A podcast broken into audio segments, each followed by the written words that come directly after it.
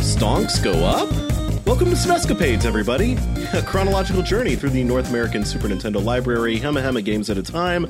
We play them briefly, we judge them harshly, and we rank them. That is pretty much all you need to know. I am Steampunk Link. I'm Emmy Zero. It is relitigation day here at the old Snescapades laboratory. We're putting some games back under the microscope at the behest of some of our wonderful guests from our holiday episode that came out uh, about a month ago now. Yep. That's pretty much all we got on the agenda today. Pretty much, but we do have quite a few games to do another another look at. It's going to be a pretty quick look for each of those games, uh, just because there are so many of them. We're going to be looking back at some stuff that you know, some of it from really near the the start of the Super Nintendo's library, uh, some of it from you know um, more recently, and kind of just see if uh, if we got it right or if we want to move things around a little bit. So Yeah. Yeah. We've got a couple of things happening here. We had uh, Derek from Rolling Misadventures wanting to talk about uh, Mario Kart and Top Gear. We had uh, Kami Jace talking about Soul Blazer and Final Fantasy II. Uh, that is maybe going to lead to a shakeup in the top 10. So I think we might save his suggestions for last because that's Yeah. major shakeups there if anything changes. And we also had uh, Trevor back on the show talking about Axelay, of course, as well as Final Fight, and uh, just kind of, you know, in, in comparison to some of the other games in those respective genres, uh, shmups and brawlers that we have ranked higher than those. Yeah. He kind of felt like maybe they should have been ranked a little bit higher in relation to some of those other ones. Uh, and we're we're going to talk about all of that. And I don't know where where do we want to start? I was kind of thinking maybe the Mario Kart Top Gear question might be a good place because that that seems like that's going to be pretty clean. yeah, let's start with that, and then we'll move on to the shmups and uh, Final Fight, and then uh, at the end we'll we'll see about our our two our two top ten contenders. So Yeah. yeah, let's talk about Top Gear and Super Mario Kart. Currently, our numbers 12 and 13 on the list. So, right next to each other, right outside the top 10.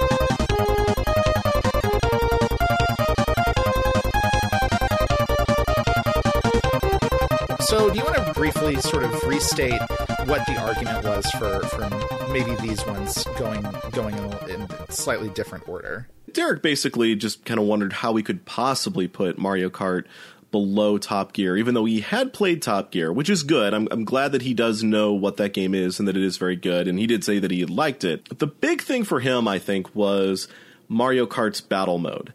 Now, I'm going to say when we played Top Gear, we were really impressed by it because we were expecting absolutely nothing. It's it's not even a franchise I think either of us were really all that familiar with. It maybe didn't even know that this existed on the SNES. No, I definitely didn't. So it was just a nice, a really nice surprise to find this really quality racing game that really did incorporate some of the neat stylistic uh, touches that it could do with the the Super Nintendo's hardware, and was I think kind of managing to represent a type of racing game that is frankly kind of hard to do well.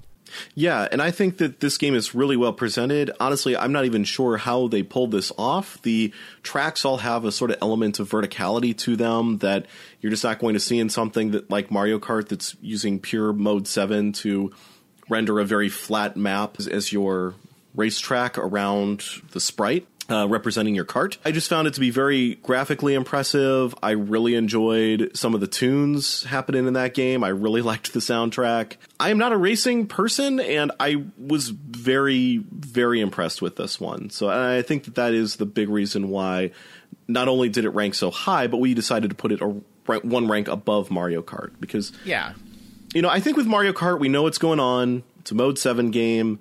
I am going to make a claim that maybe some people might not like, and that I think that Top Gear looks a little bit better than Mario Kart. Mario Kart's obviously got a style going for it that is very cool and very Nintendo, and, and I enjoy Yeah, it. definitely. But I think Top Gear just kind of looks cooler. honestly i kind of agree and like i love things that top gear does like the uh the headlight effect yeah. when you're racing in the dark. Really cool little touches like that that i think are are mostly honestly in, in that case on like the art direction side and not so much on the we put. Because because uh, for super mario kart one thing we I can't remember how much we talked about this or not, but you know, for as much as we we talk about how like you know it was a big deal that Star Fox put the Super FX chip in the cartridge so that it could like kind of push the Super Nintendo beyond its limits. Mm-hmm. Actually, Super Mario Kart also did that because Super Mario Kart, not with the Super FX chip, but with a uh, a different a different kind of you know additional chip in the cartridge that made it possible for it to do things like the split screen mode seven stuff that uh, you know the game's predecessor F Zero was not capable of doing. So you know Nintendo uh, was really kind of pushing the technology a little further there than just what the base Super Nintendo could do, which is also cool. That's also a neat thing, but I don't know, it doesn't really have quite the same effect for me that that the Top Gear stuff does. I think if we were just rating both of these as pure racing games, I think Top Gear would run away with this one, no question. But the things that Derek wanted to point out, particularly were things like the battle mode in Mario Kart, which just gives so much more meat to the experience. And honestly, like battle mode is probably 90% of what most people used that game for back in the day, I would imagine. Probably true. Like the fact that you can do both like very solid multiplayer racing, but also the battle mode, which is not a thing that I think there's really any kind of direct equivalent of in other Super Nintendo games uh, at least at this point. That's a really big thing in its favor, and it's it's true that given that Top Gear only has the one mode, there's only one sort of line of comparison you can make there. But the fact that Mario Kart does have these additional, very well fleshed out and really cool alternate modes of play that you can do with other people is a really big thing in its favor regardless of you know whatever we can say about yeah you know super mario kart is not quite as good as you know the later mario kart games that were made on way more evolved hardware than this. You know take that completely out of the way and just look at what's there. And you've still got a really fun game that was doing some really new stuff. Yeah. And i mean i think both of these games as racers are fun to play. Uh, they both have a two player component so you can race against other players you know you can race against a friend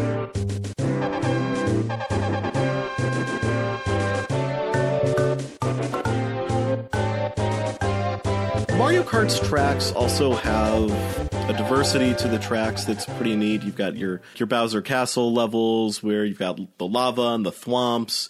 You've got your ghost house levels. Some courses have very obvious shortcuts that you can utilize if you get the right item. This game does have items. It has weapons that you can use against the other racers, which is something Top Gear doesn't have. So there's a lot more ways to play Mario Kart than there is Top Gear. That might be the thing that does convince us that maybe Mario Kart deserved to be ahead of Top Gear, or maybe me at least. I don't. How do you feel about it right now? I feel like this is a convincing argument, honestly. Like I really like Top Gear, but I think that you know the kind of the more you look at at Mario Kart and how much kind of new and creative stuff it was doing with the format of a racing game, that maybe does give it an edge. And the battle mode remains fun. You know, I mean, it's it's a simple version of that, but it is still it is still a really good time, and it's definitely something extremely different from just racing against somebody else. They didn't have to put that in there, like that is not a thing that anybody would have been like, yeah, I wish there was a little bit more to this game if they hadn't put the battle mode in there. But because they did, that became a really iconic part of this series to the point where they were able to do a, a re release of the most recent one of the games uh, and put the battle mode in. And that was a, a worthwhile selling feature for many people. As much as I do really love the quality and the craft of Top Gear, I think that probably in the grand scheme of things, Super Mario Kart just pushes slightly slightly above it. To be clear, like the only thing that's going to happen is these two are going to swap spots. Like Top Gear is still going to be a top 15 game. Like it's it's that good. I would say, you know, the one thing that I tend to knock Super Mario Kart for is just the fact that the Super Nintendo game tends to be obsolete in the shadow of every single other Mario Kart that has come out on every other system since then because there's just so many more features in all of those games that I don't really know why you would go back to this one over any of the others. But also, this is the only one that doesn't have a blue shell as far as I know. So maybe That's true. Yeah. Maybe this is actually the best one because it doesn't have that BS in it. So yeah, so are, are we going to go ahead and swap these then? I think let's go ahead and swap them. I'm going to give the people um, a hot take here, not really related to this, but I think it needs to be out there. Okay. The best kart racer ever is Sonic and All Stars Racing Transformed, not any of the Mario Kart games. It does have Skies of Arcadia characters in it. It has Skies of Arcadia characters. It's got it's got Samba de Amigo. Yeah. It's got you know it's got a lot of good good stuff in that game. Honestly, Nintendo and Sega should team up for like one big kart racer, like Nintendo versus Sega. That would be incredible, honestly. I honestly don't know why like there hasn't just been a Smash Brothers. It's just straight up been a Nintendo versus Sega affair at this point. I know, like they're very comfortable working with each other. They do those weird Olympics games every time the new Olympics comes up. Yeah. Uh, you know, so like, yeah, I don't know. It's it's strange. Yeah, just make it happen, guys. Come on. All right, so Super Mario Kart is now going to be number 12. Top Gear is number 13. We have corrected that, even though, you know, again, I, I think it's real close because Top Gear just really floored us and it came out of nowhere. Still a great game. Yeah, but Mario Kart does just have more stuff happening in it. And good stuff, too. So, yeah, uh, congratulations, Super Mario Kart. Now our number 12 game. Uh, slight apologies to Top Gear, our number 13. Yeah, but I mean, you know, only slight because again, it's up there. Anywhere in, I think, our top 25 is not bad company to be in. All right, so let's move on to some of Trevor's picks. And I, I don't think we're going to be quite as kind to his picks, unfortunately. Uh, I hate to do it because I, I would consider Trevor a friend at this point. He's been our sh- on our show a couple times. Yeah, we're not picking on Trevor, and like honestly, at this point, especially the Axelay thing is just a fun thing chew on. I think.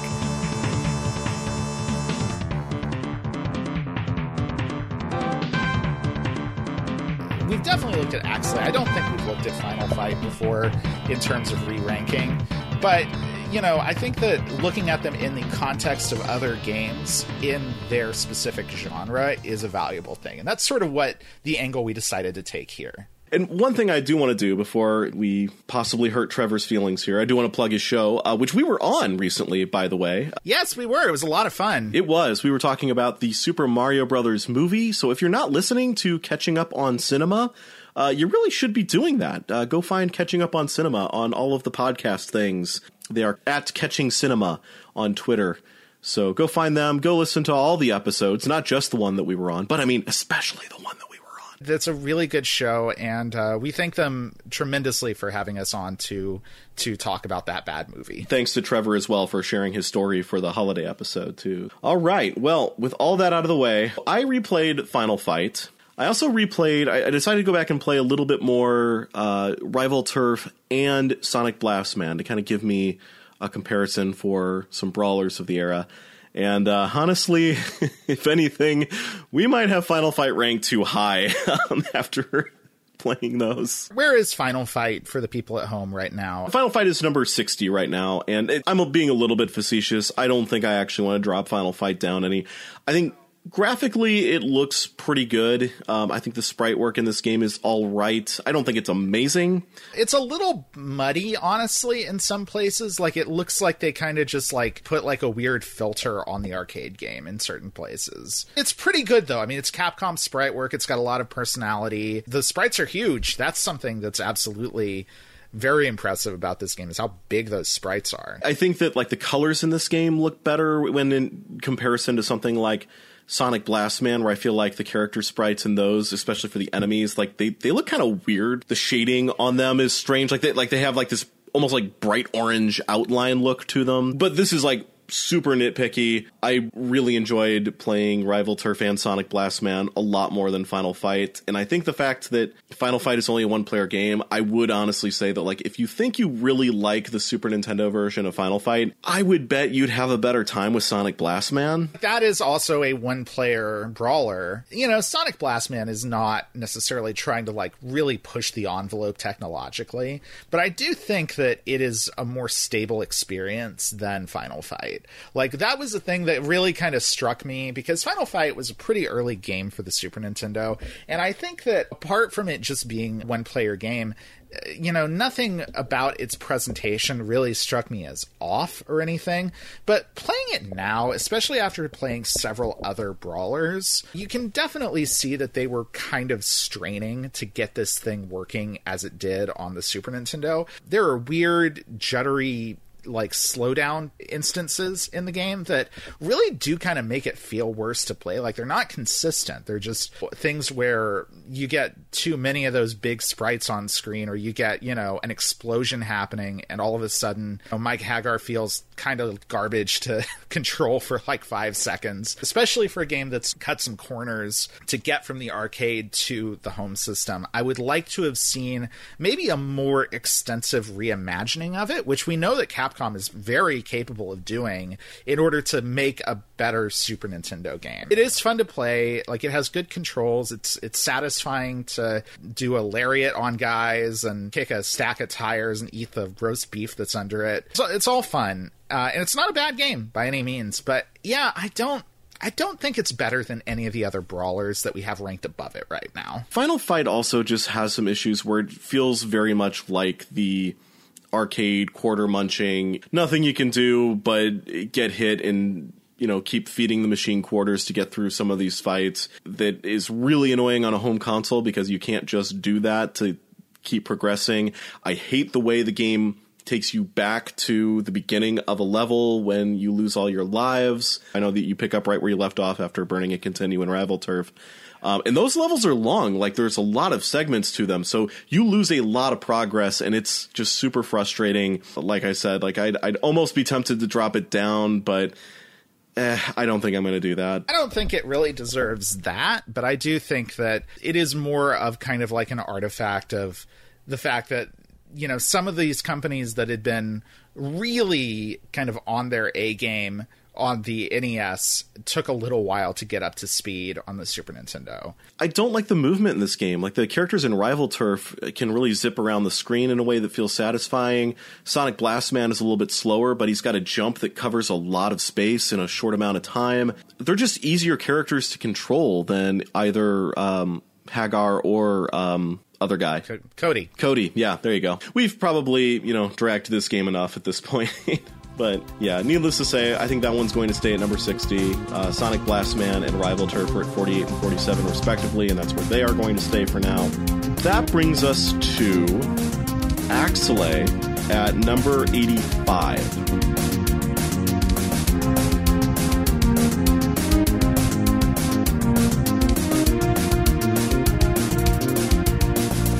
I did not play as many shmups in preparation for this. I did play some more Axelay. I finally started making some progress in Axelay.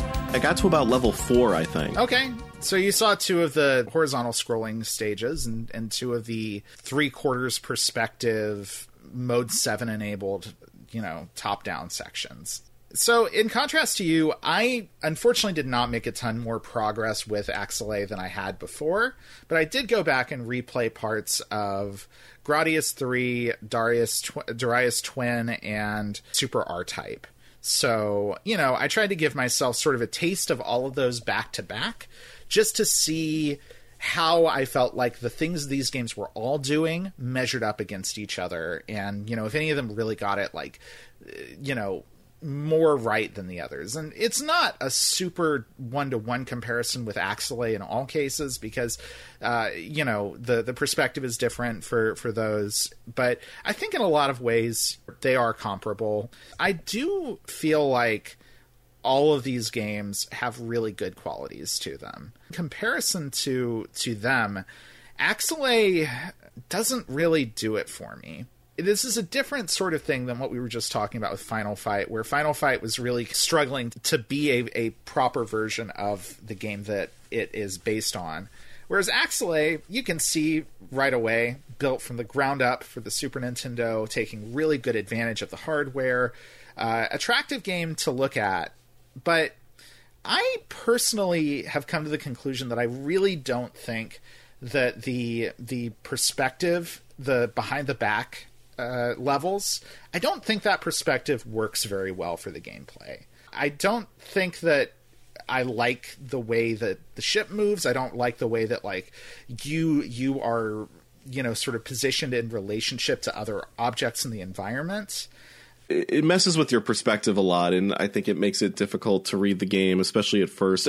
Here's my big problem with Axelay, but also like every shmup on this list to some extent. I feel like good game design means that conceivably a player can avoid getting hit at all their first time through the game if they're paying close enough attention and picking up on enemy patterns fast enough.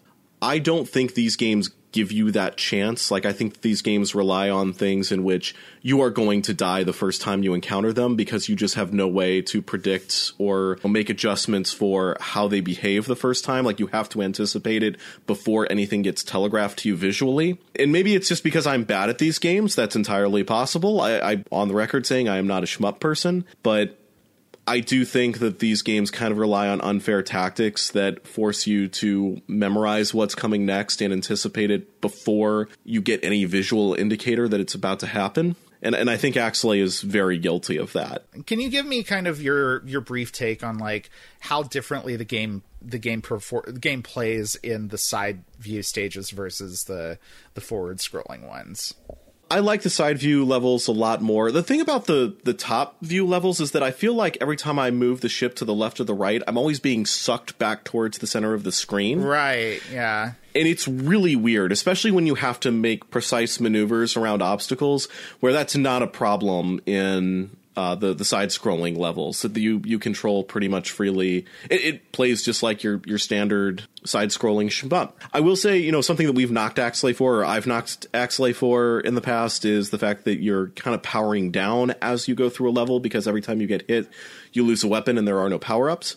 I, I kind of made peace with that mechanic as I was going through the game this last time because it does prevent that death spiral that a lot of shmups have issues with, where you've powered up, but then you lose a life from one hit maybe and then uh-huh. you're starting from uh, you know some kind of checkpoint and now you don't have any of your weapons and you might not be able to get them back before facing an encounter in which you really need them and that right. you know that creates that death spiral. Actually i think avoids that by just saying like okay every life you get all your weapons back. Also you get to start right from where you you died so there's no real checkpointing that you have to worry about. Which is the case with i believe Darius Twin, but it's not the case with the other games that you know I, I replayed for this one.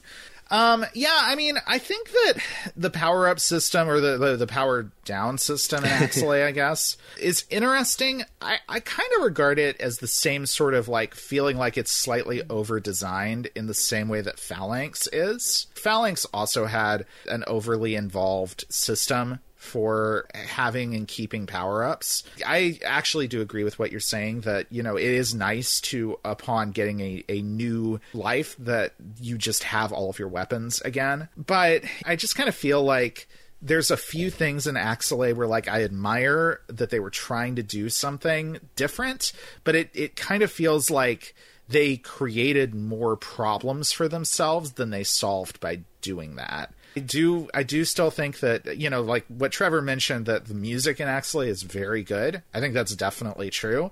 And I think there's some really nice sprite work in it and it feels okay to play, but I don't think that there's a lot of circumstances where I would want to play this versus the other shmups that we've ranked higher than it. But that being said, now that I look at the list and where Axelay is on the list, I think there might be an argument for moving it up a few spots. Yeah, I think so too like I, I, don't think it's going to go as high as any of the other uh, shmups that Trevor mentioned by name in in his uh, request. But so right now, Axelay is at 85. We've got Strike Gunner STG at 81. Strike Gunner STG is one that I like, but I will freely admit that it is probably not what most shmup fans are looking for. It is a much more laid back and chill experience. That's probably not what people actually wanted out of that genre fair enough. I am willing to, you know, elevate it above that. I would say it could probably go above Phalanx, which I've already forgotten most of what's in that game other than the, the weird box art. So it's all right. It's just kind of over designed, I think. I could see it going as high as 80. I, I don't think I would put it above True Golf Classics Waialae Country Club at 79. No. Though honestly, maybe above Lethal Weapon at 78. Maybe we swap those two and put it above Lethal Weapon. Okay, I, I would actually be good with that. Okay, so Lethal Weapon's going to get bumped down below True Golf Classics, first of all. So we'll, we'll do that. And now we're going to just take Axelay at 85, and we're going to move it up to 79. So that's going to put it above Lethal Weapon, Phalanx, Strike Gunner STG, Wing Commander, Prince of Persia, and Hyperzone. And Hyperzone will now be at 85 where Axelay was. Axelay is now 79. I'm much more comfortable having Axelay above Hyperzone, I think. You know, I just, looking at this, I cannot see an argument for Hyperzone actually being a better game than Axelay. I think Hyperzone's got a lot of the same problems. Like, it's it's a really novel experiment, but it's just not fun, and I think Axelay does a lot more stuff. I, I think it does things more correctly. I think there's a lot more game to Axelay than there is to Hyperzone. Okay, so I hope that that's enough. Um, I don't think we're going to revisit this one again because I think this is the second time we have. I think this is our our final kind of our final word on on Axelay, but I do I do appreciate looking at this one in the context of other games in its genre. So that brings us finally to um, to the request from Kami Jace of uh, the Weekly Cooldown podcast.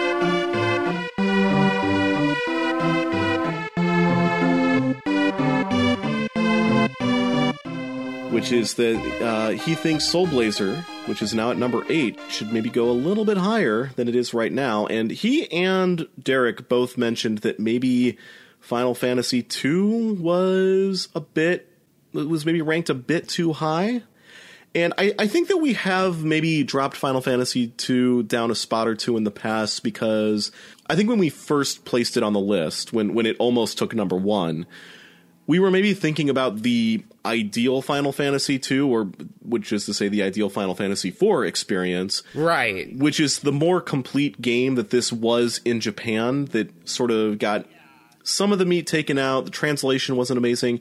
Like some of the things that got taken out of the game for the American release, for this release specifically, were were kind of important on a story level that make the game feel a little bit disjointed uh, in a way. So like the the big thing that I'm talking about is that there's a moment in the game about halfway through, I would guess, where your main character kind of undergoes a transformation. He doesn't want to be a Dark Knight anymore. He wants to use his abilities to defend people. And so he kind of makes this transformation from Dark Knight to a Paladin. Before he can become the Paladin, he has to face down himself as the Dark Knight.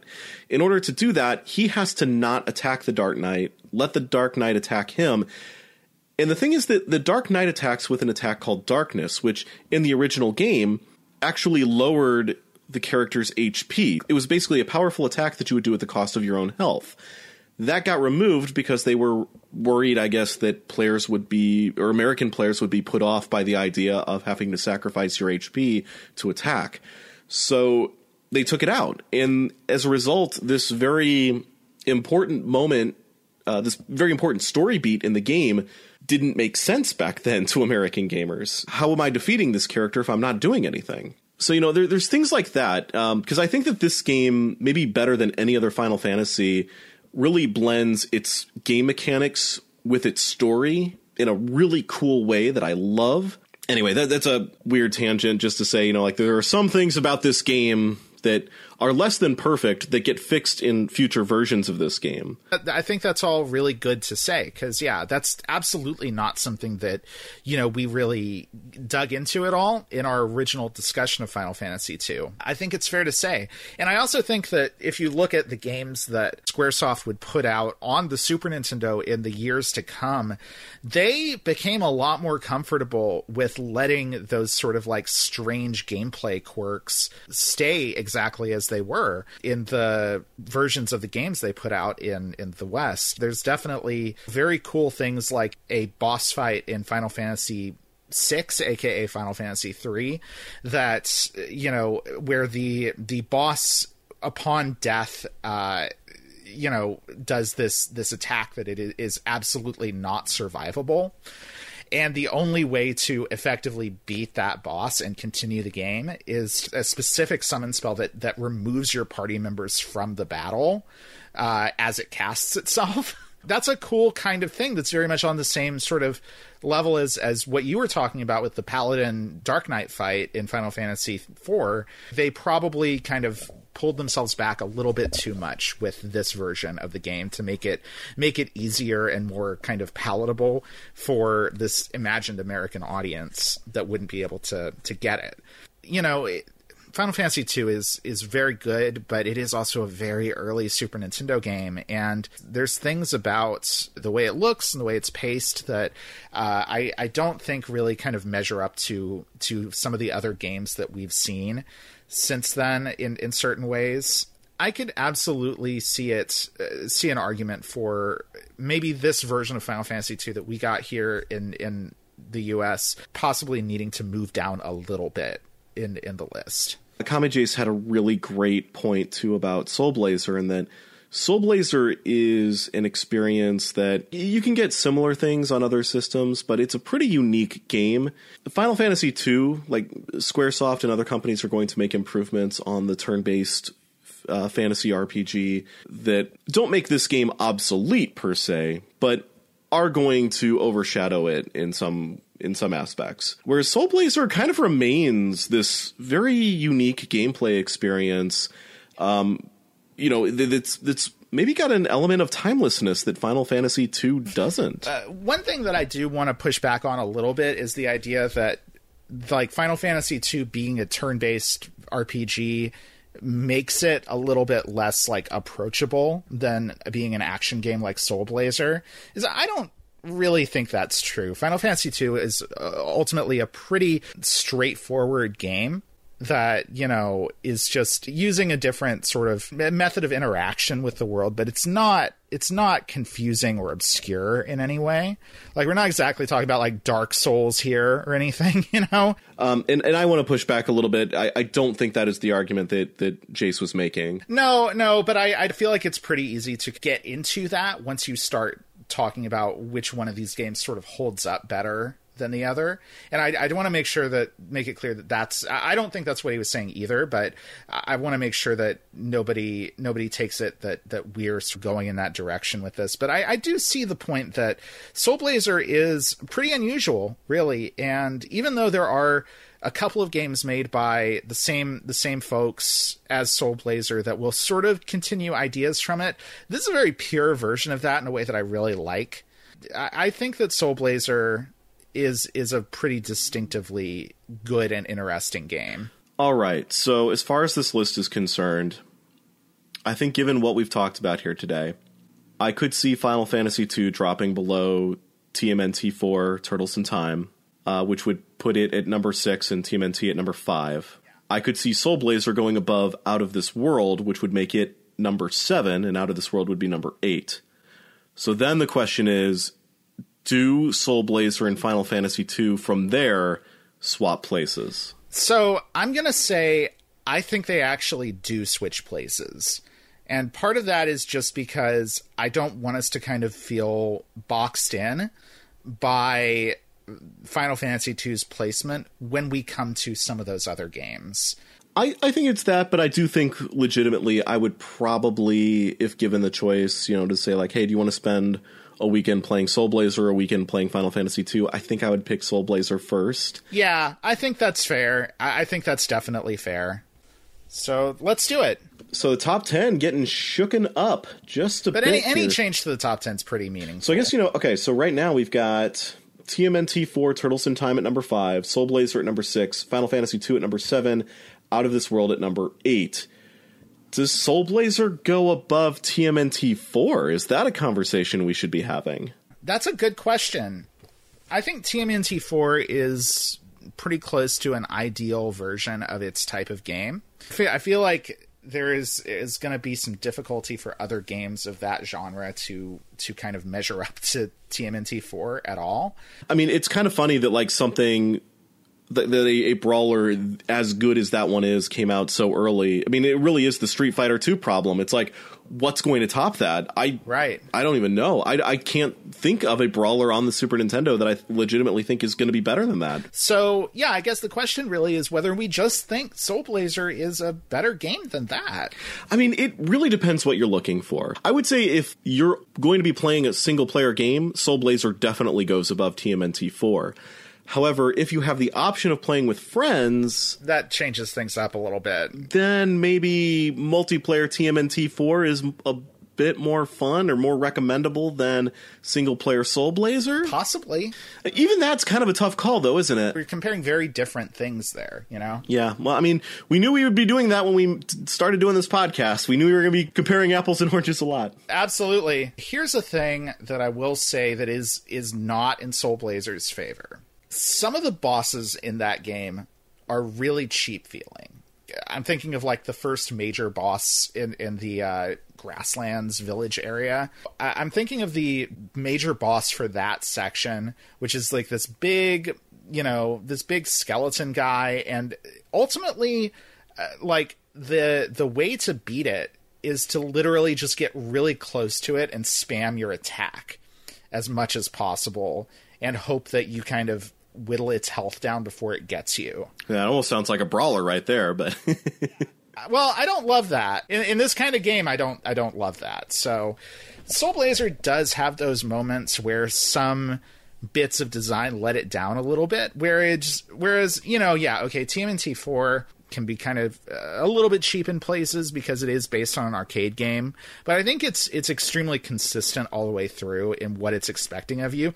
The issue that I have with that Soul Blazer fight isn't really so much that fight itself. It's going into that fight and getting just sort of rolled by it and being like, I have no idea what I was supposed to do here and it turning out that like the thing you're supposed to do isn't really like a clever trick or anything. It's just be really good at this one thing in the game.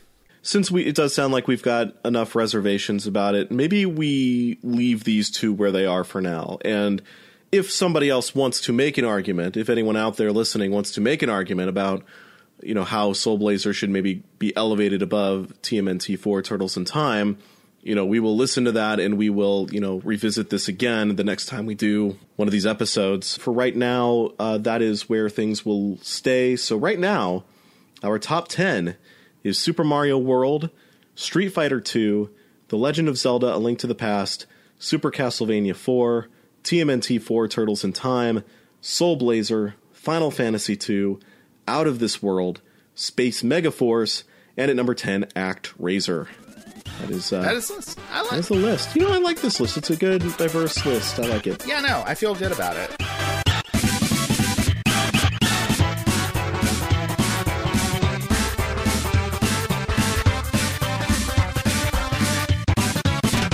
I feel good about this, and I, I really appreciate all the the challenges and the requests for things to get looked at again that, that we got from from the folks who appeared on the holiday special. I feel better about these placements than I did about where they were before. I hope that uh, that we've appeased everybody out there because I think we have.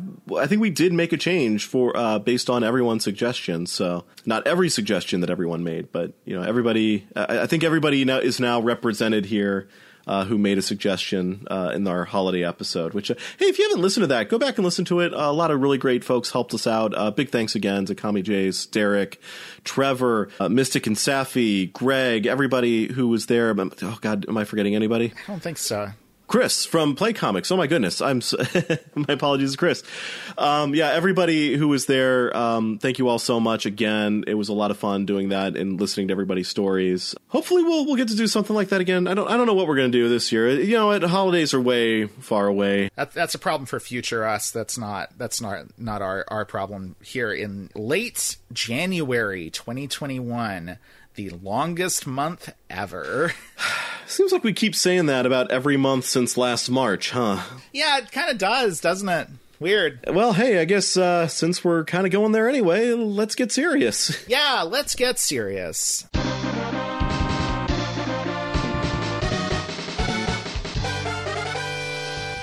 Time to get serious. So yeah, uh, that whole crazy thing with the GameStop stocks happened last week. Um, it, will be much further in the rearview mirror by the time you're listening to this, though. Who knows what happens between then and maybe now. maybe it's still going on. We don't know. Yeah, uh, we have no idea. I do not know enough about this stuff to have any sort of educated opinion on it, so I'm just not going to say too much about it. Other than like, okay, so I was talking to my dad about this, you know, and, and, and, kind of seeing what he made of all of it. And an interesting thing that he thought was going on that apparently a lot of, you know, the, the, your standard news media folks have been saying about this is that they thought this was all about people having some sort of fondness for GameStop and wanting to keep them in business and that is why they're doing this. And uh, no, it, that's very much not why this happened. And it's not hard to find out why this happened. It's just that I don't think the older generation like Aval knows to like check Twitter for like the the actual pulse of what people our age are doing or thinking about things. And it really makes me realize I just don't think they get how bad a situation they have left us in my thought is going to be like, hey, maybe you know, get your parents to stop getting their news from CNN for one week and check some other alternative ways of looking at the news because I think news outlets like CNN and the Wall Street Journal that are all mostly run by mostly white, mostly old, mostly rich people don't get what's actually happening. Like they're just so far removed. And I mean, you know, and I and I do still think that there is a certain amount of malicious intent on their part too. This is not, you know, me saying that like I think they're all just innocent little babes that don't understand. It's not that necessarily. But your parents might be. Your parents might just be ignorant of what's actually happening.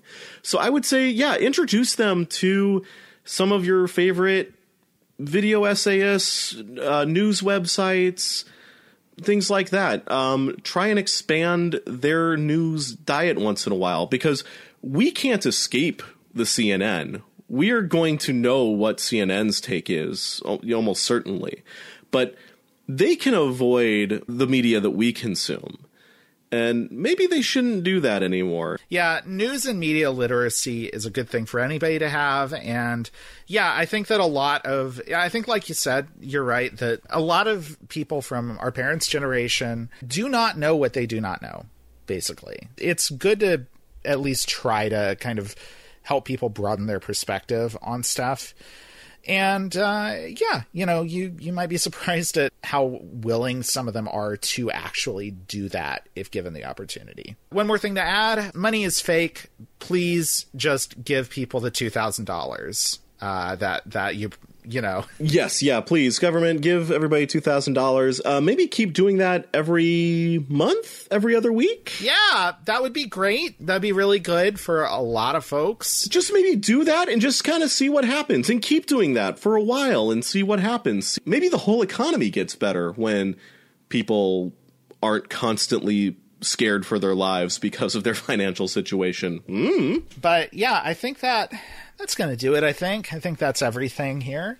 So, Steampunk Link, what are we going to look at the next time we do this show? Okay, so we did say that we're going to start doing bi-weekly episodes. So maybe that means we try doing the whole uh 3 games at a time. Maybe we try that. So we are actually just about at the end of March of 1993.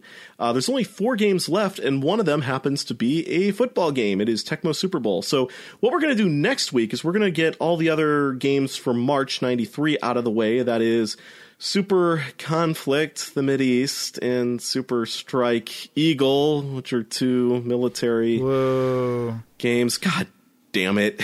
and the Combat Tribes, which I think is an incredibly mediocre brawler. Yep, I believe that's correct.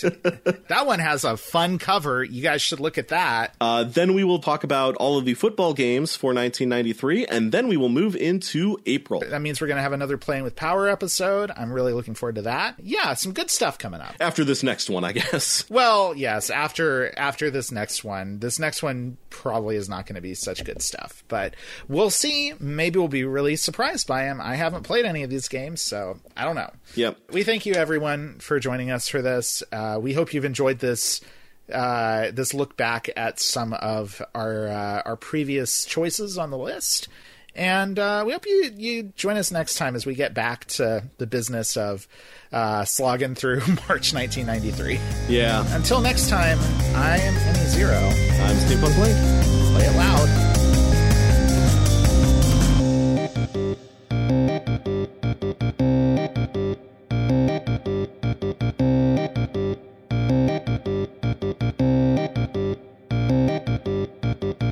Our intro outro song is How Now Brown Cow by TeknoAXE, who very generously offers a ton of great music for free and royalty free at teknoaxe.com. That's T E K N O A X E dot com. Oh, okay, I got a siren. That's one thing that Mario Kart doesn't have. actually. Mario Kart does not have a siren. No. They have like Bowser in a little cop cart driving by and pulling people over. A cab. All cops are Bowser. Well, I know what the, the cold close for this one's going to be now.